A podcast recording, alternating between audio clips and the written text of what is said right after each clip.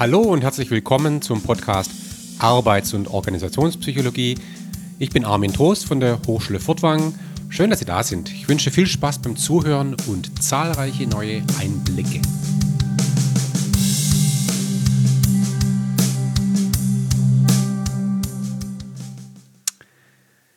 Ja, letztes Mal haben wir ja bereits begonnen, über das Thema Beurteilung zu sprechen.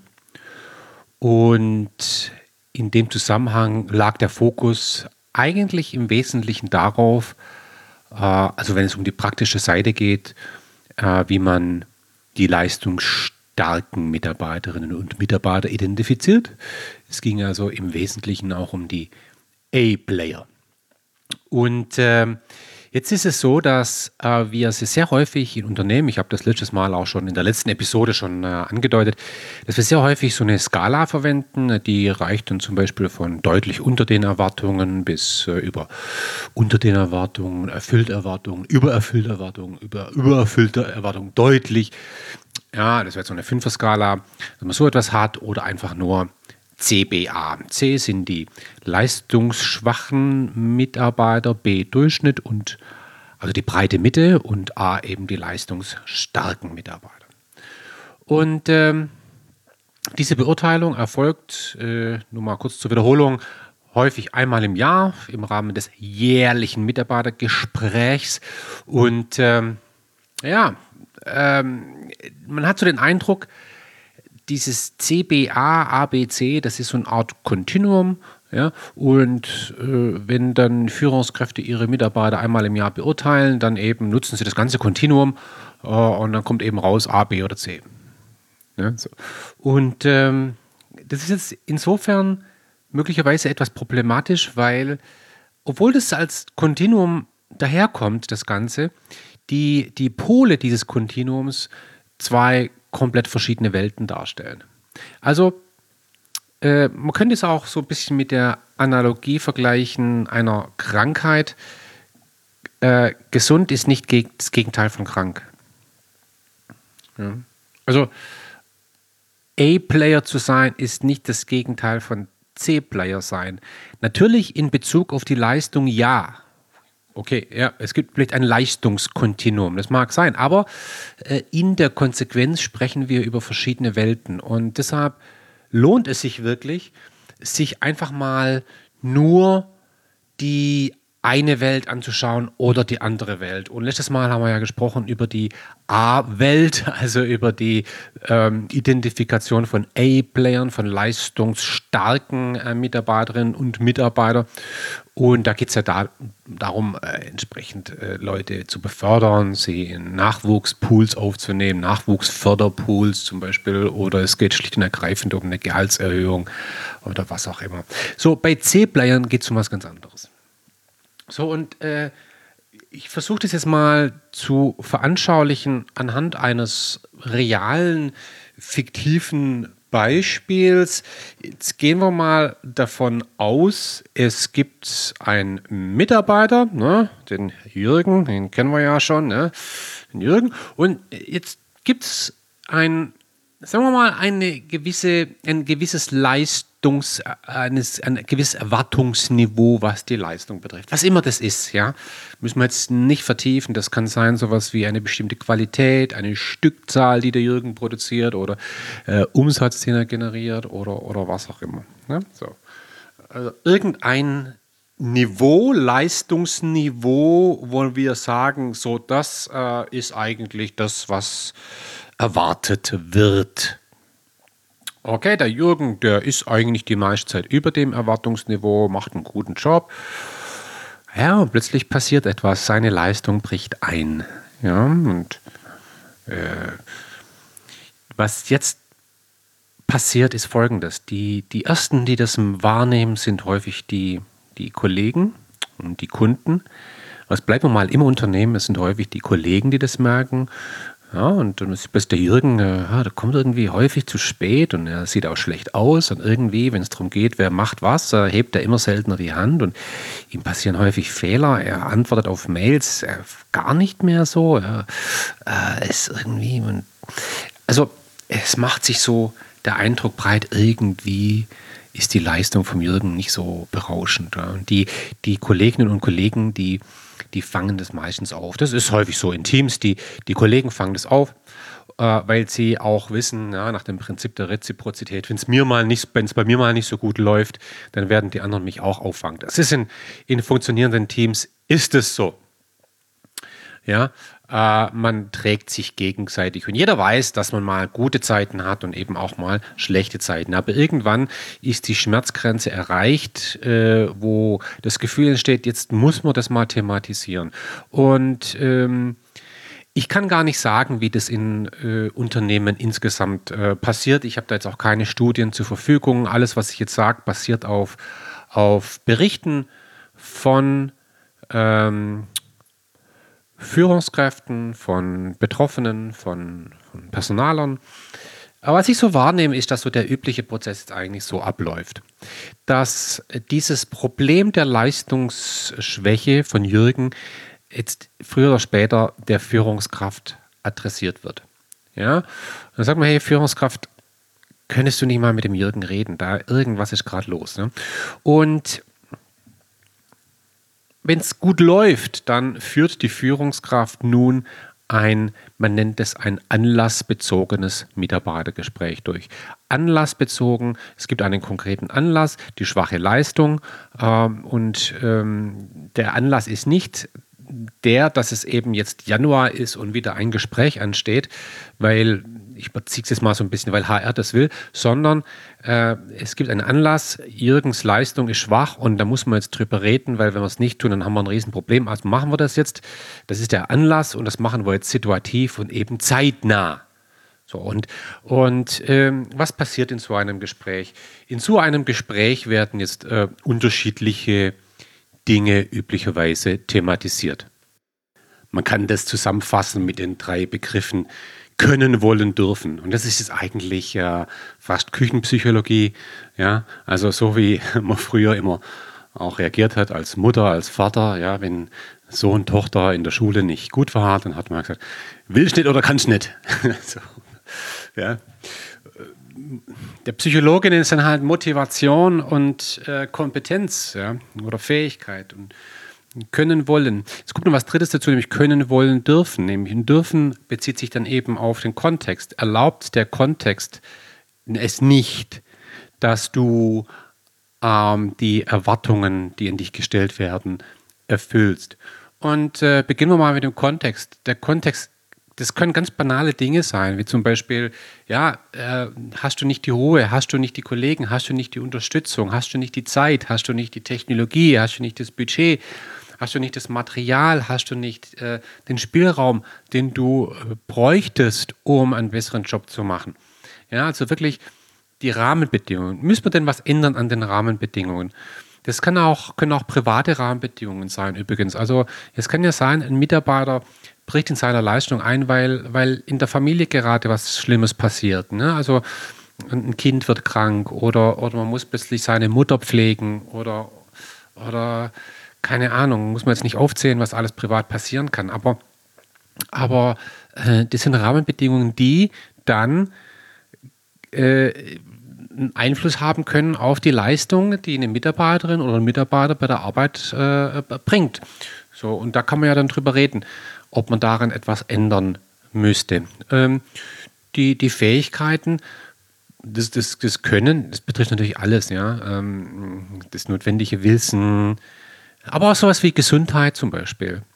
Ja, kann ich nicht, weil du gerade krank bist oder, oder, oder gehst gerade durch eine irgendwie geartete äh, Krise, ja, oder, oder äh, die wiederum natürlich durch die Rahmenbedingungen verursacht sein können, ist ja klar. Ne? Ähm, fehlt dir das, die Erfahrung äh, und so weiter. Das Können und das dritte ist halt das Wollen. Hm? Sowas wie, vermisst du die Sinnhaftigkeit dessen, was, was wir hier tun? Äh, bist du überfordert oder, oder vielleicht auch mal unterfordert? Äh, vermisst du die, die Anerkennung bei dem, was du machst? Ähm, hast du das Gefühl, dass du in dem, was du tust, dich nicht wirklich äh, entwickeln kannst, ja? sondern das Gefühl hast, du bleibst irgendwie stehen? Oder hast du sowas wie eine eingeschränkte ähm, Selbstwirksamkeit, ja? Self-Efficacy, also die, die subjektive Überzeugung, etwas hin, hinzubekommen? Also können, wollen, dürfen. Das ist eigentlich relativ einfach und innerhalb dieser Kategorien gibt es halt verschiedene Punkte. Und man kann jetzt in so einem anlassbezogenen Gespräch mh, äh, non-direktiv sozusagen starten und als Führungskraft den, den Mitarbeiter, in dem Fall jetzt den Jürgen, fragen, sag mal Jürgen, wie würdest du deine, deine, deine momentane Situation einschätzen? Ja? Und äh, jetzt können eben im Extremfall zwei Dinge passieren. Der Jürgen sagt, hey, alles super, ja, alles super. Ich war noch nie so gut wie jetzt. Also ich fühle mich auch richtig wunderbar.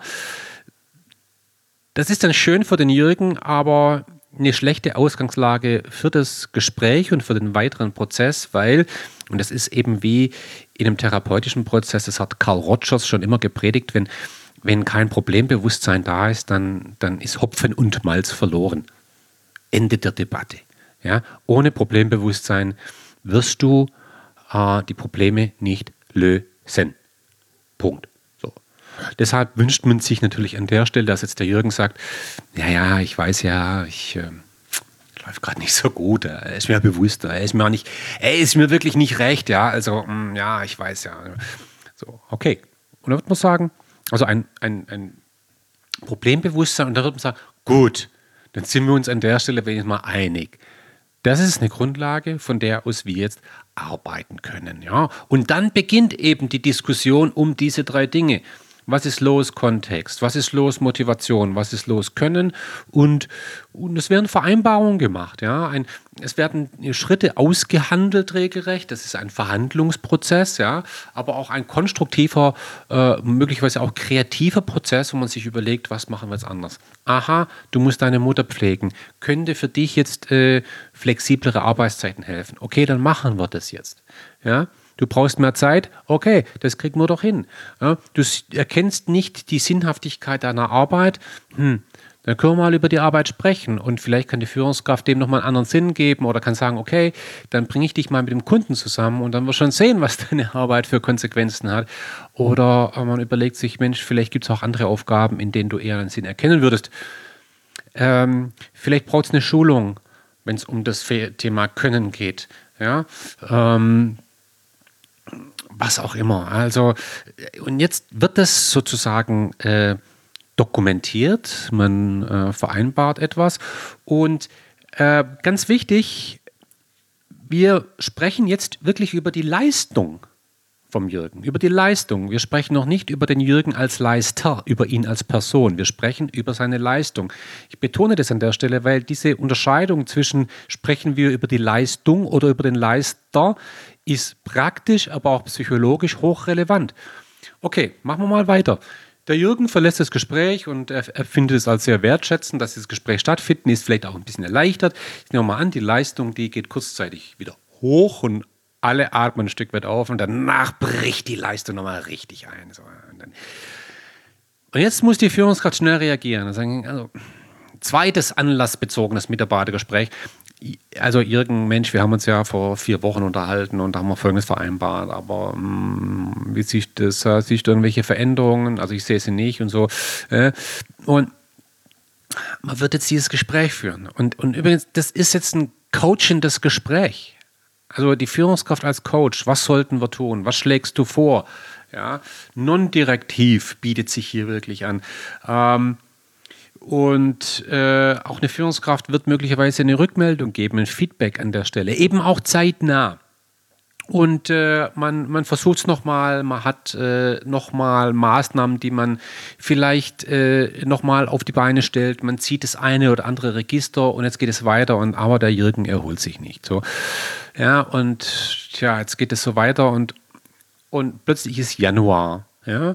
Und im Januar werden jetzt die jährlichen Mitarbeitergespräche durchgeführt. Und jetzt ist die Führungskraft angehalten, eine Klassifizierung vorzunehmen. A, B, C. Und was wird jetzt klassifiziert? Nicht die Leistung wird qualifiziert, sondern der Leister, der Jürgen. Deshalb sprechen wir ja auch vom C-Player, vom B-Player und vom A-Player. Es geht hier tatsächlich um die Person. Es wird hier jetzt ein Urteil über eine Person gefällt. Wir sprechen jetzt nicht mehr über, den, über die Leistung, sondern über die, den Leister. So, was also bisher stattgefunden hat, war möglicherweise ein, ein Reflexionsprozess, der durch die Führungskraft gecoacht wurde oder auch durch jemand anderes. Es muss ja nicht die Führungskraft sein übrigens. Es kann auch eine andere Person sein. Äh, es fand zeitnahes Feedback statt. Was jetzt passiert ist, ein Urteil findet jetzt statt. Nicht über die Leistung, sondern über die Person. Und daraus ergeben sich jetzt Konsequenzen extrinsischer Art. Ich werde es auch gleich nochmal zusammenfassen, der Unterschied zwischen Feedback und Urteil. Denke, super, super wichtig. Ähm, und äh, jetzt geht es einfach darum, wie geht es mit dem Jürgen weiter und nicht, also mit dem Leister, mit dem Mitarbeiter und nicht, wie geht es mit seiner Leistung weiter. Und wie geht es weiter? Ja, Jetzt, jetzt gibt es eben grundlegende Fragen. Bleibst du im Unternehmen oder nicht? Bleibst du in der Abteilung oder nicht? Bleibst du auf diesem Job oder nicht? Äh, gibt es eine Gehaltserhöhung oder nicht? Und darüber entscheidet jetzt nicht mehr der Jürgen, sondern eine äh, autoritäre eine Autorität, eine, sorry, eine übergeordnete Autorität, eine Instanz, beispielsweise die Führungskraft oder eine nächsthöhere Führungskraft, gemeinsam möglicherweise mit dem Personalrat, gemeinsam vielleicht mit dem Betriebsrat, wie auch immer, so eine, eine übergeordnete Autorität fällt ein Urteil über die Zukunft der Person. So, und es ist sehr wichtig, dass man das jetzt unterscheidet weil ich habe so den Eindruck, dass in der Praxis häufig ein Missverständnis stattfindet. Nämlich äh, einmal im Jahr wird eine Mitarbeiterin, ein Mitarbeiter eingeschätzt in Bezug auf die Leistung ABC und das nennen wir dann Feedback. Ich sage nein, das ist kein Feedback. Ja, das ist ein Urteil. Ein Urteil über die Person. Während das alles, was möglicherweise zeitnah passieren könnte, in einem sogenannten anlassbezogenen Mitarbeitergespräch, das mag Feedback sein, das mag Reflexion sein. Ist sehr wichtig, dass man das äh, äh, unterscheidet. Und was heißt das für die Praxis? Für die Praxis würde ich tatsächlich die Dinge trennen.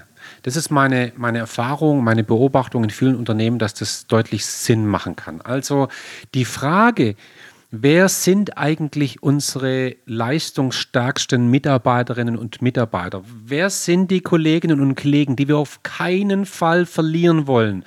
Ähm, diese Frage ist eine ganz andere Frage als die Frage, was sind unsere Kolleginnen und Kollegen, die uns momentan besonders Probleme bereiten und wo wir überlegen müssen, wie es mit denen weitergeht. Das sind zwei komplett unterschiedliche Prozesse. Das kommt mir gerade ganz spontan in den Sinn. Also der Prozess im Fußball, ich bin ja sparsam mit Fußballbeispielen, das muss man ja echt sagen. Ne? Aber jetzt bringe ich mal eins, ist mir spontan jetzt eingefallen. Die Frage, wer steht auf dem Platz, das ist eine Frage, die entscheidet der Trainer. Ja? Aber häufig so, die Frage, wer nicht mehr auf dem Platz steht, ist eine Frage, die entscheidet der Schiedsrichter. Und, und das sind zwei verschiedene Prozesse. Und, und die jetzt einfach mal so in einen Prozess zu packen, ja, nur weil wir sehen, ah ja, da ist ein Kontinuum, CBA, ABC, halte ich nicht für äh, adäquat. Ja? Deshalb die Dinge wirklich trennen. Es mag Sinn machen zu sagen, wir wollen einmal im Jahr überlegen, was sind unsere Top-Leute und was machen wir mit denen. Okay, fein, machen wir das. Ja? Das heißt aber nicht notwendigerweise, dass man das Gleiche auch mit den C-Playern macht. Ähm, mit den C-Playern kann man dann was anders machen und sagen, hey, da reagieren wir zeitnah, da haben wir ein anlassbezogenes Gespräch und, und, äh, und wenn wir merken, das funktioniert nicht, dann warten wir auch nicht, bis es Januar ist, sondern dann werden wir uns möglicherweise von einer, von einer Person trennen oder nicht. Und das sind zwei verschiedene Prozesse äh, aus meiner Sicht. Das muss man, muss man äh, trennen. Ne? So. Und ähm, ich habe jetzt etwas angedeutet, was mir sehr wichtig ist und möglicherweise werde ich das an einer anderen Stelle auch nochmal wiederholen. Es gibt einen erheblichen Unterschied zwischen Urteil und Feedback. Ja? Und wir haben jetzt bisher immer über Urteile gesprochen. Und ich möchte jetzt nochmal ähm, darlegen, was ist ein Urteil? Äh, und ich betrachte das jetzt auch gar nicht so sehr jetzt psychologisch, weil in, in, der, in der psychologischen Forschung, ne, Judgment, das ist so häufig alles, was wir tun, wenn wir eine andere Person wahrnehmen, sie in irgendeiner Form einschätzen, intuitiv oder elaboriert. Da, da, macht die Psychologie häufig in der Begrifflichkeit wenig Unterscheidung. Wir reden von Social Judgment. Aber ich rede jetzt mal hier pragmatisch, obwohl es das Ganze, was ich jetzt sage, eine erhebliche psychologische ähm, äh, äh, Relevanz hat. Ein Urteil ist etwas, was durch eine Autorität erfolgt und über den Beurteilten sozusagen hereinbricht. Ja? Ein Urteil führt zu extrinsisch determinierten Konsequenzen. Das ist ein Urteil. Oder wir sprechen manchmal auch vom formalen Urteil. Das finde ich eigentlich präziser, weil ein Urteil im unternehmerischen Kontext auf formalen Grundlagen erfolgen sollte. Also nach Regeln, ja, geplant, nach einer gewissen Systematik. Ja, das ist zum Teil wie, also wenn ich, wenn, ich, äh, wenn ich Noten vergebe als Professor, dann ist das ein Urteil, weil die Note entscheidet über die Zukunft des Studenten. Ja, zumindest mal zum Teil, sie hat einen Einfluss. Und, und da hat der Beurteilte eigentlich nichts zu sagen. Ja? Also äh, ist wie im Gericht sozusagen. Er kann sich verteidigen oder er kann dann verhandeln und das passiert ja dann auch häufig. Aber, aber wenn im Gericht ein Angeklagter äh, verurteilt wird, ähm, ist ein Urteil über den Angeklagten, dann passiert etwas, was eben nicht in der Hand des Be- oder Verurteilten liegt. Ja? Denn wenn es dann heißt, okay, du kommst zwei Jahre in den Knast, dann ist halt so. Und, und ähm, das macht Urteile aus, dass sie zu extrinsischen Konsequenzen führen. Und bei einem Feedback ist es eben anders. Ein Feedback führt zu einer intrinsischen Reflexion. Das heißt, wenn ich jetzt zum Beispiel im Rahmen eines anlassbezogenen Mitarbeitergespräch sage, hey, pass mal auf, Jürgen, ich nehme dich so und so wahr. Und so ist die Situation. Und ich frage, Mensch, was machen wir denn jetzt? Und, und der Jürgen sollte jetzt mal reflektieren. Vielleicht können wir auch gemeinsam reflektieren. Dann ist das in dem Moment kein Urteil, sondern, sondern etwas, was intrinsisch in der betroffenen Person stattfindet. Und das ist das Besondere von Feedback, dass der Feedbacknehmer ein Feedback annehmen kann oder eben auch nicht. Ja? Als Feedbacknehmer kann ich ein Feedback ablehnen und sagen, naja, du sagst, ich sollte weniger Bullets auf meine Folien packen. Naja, ich sehe das eigentlich anders und äh, also ich denke mal drüber nach und dann gucke ich mal, was ich damit mache. Und das ist total okay. Das liegt in meiner Hand, was ich damit mache. Das ist Feedback. Es, es, es dient zu meiner ureigenen Selbstregulation. Äh, ja? Das ist der Unterschied. Feedback führt zu intrinsischen Konsequenzen und äh, Urteile zu extrinsischen Konsequenzen. Und da müssen wir jetzt halt aufpassen, weil es um leistungsschwache Mitarbeiter geht. Geht es hier jetzt um Feedback oder geht es hier um ein Urteil? Sobald ähm, etwas sich nach Urteil anfühlt, dann wird der Mitarbeiter anfangen, sich zu verteidigen.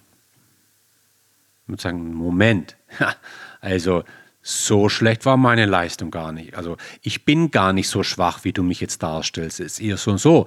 Ja, es findet ein, ein, eine Verteidigung statt, es findet eine Verhandlung statt, ja, im Rahmen eines Urteils, während im Rahmen eines Feedbacks etwas ganz anderes möglich ist. Und das Feedback muss aber zeitnah erfolgen. Alles andere wäre zynisch.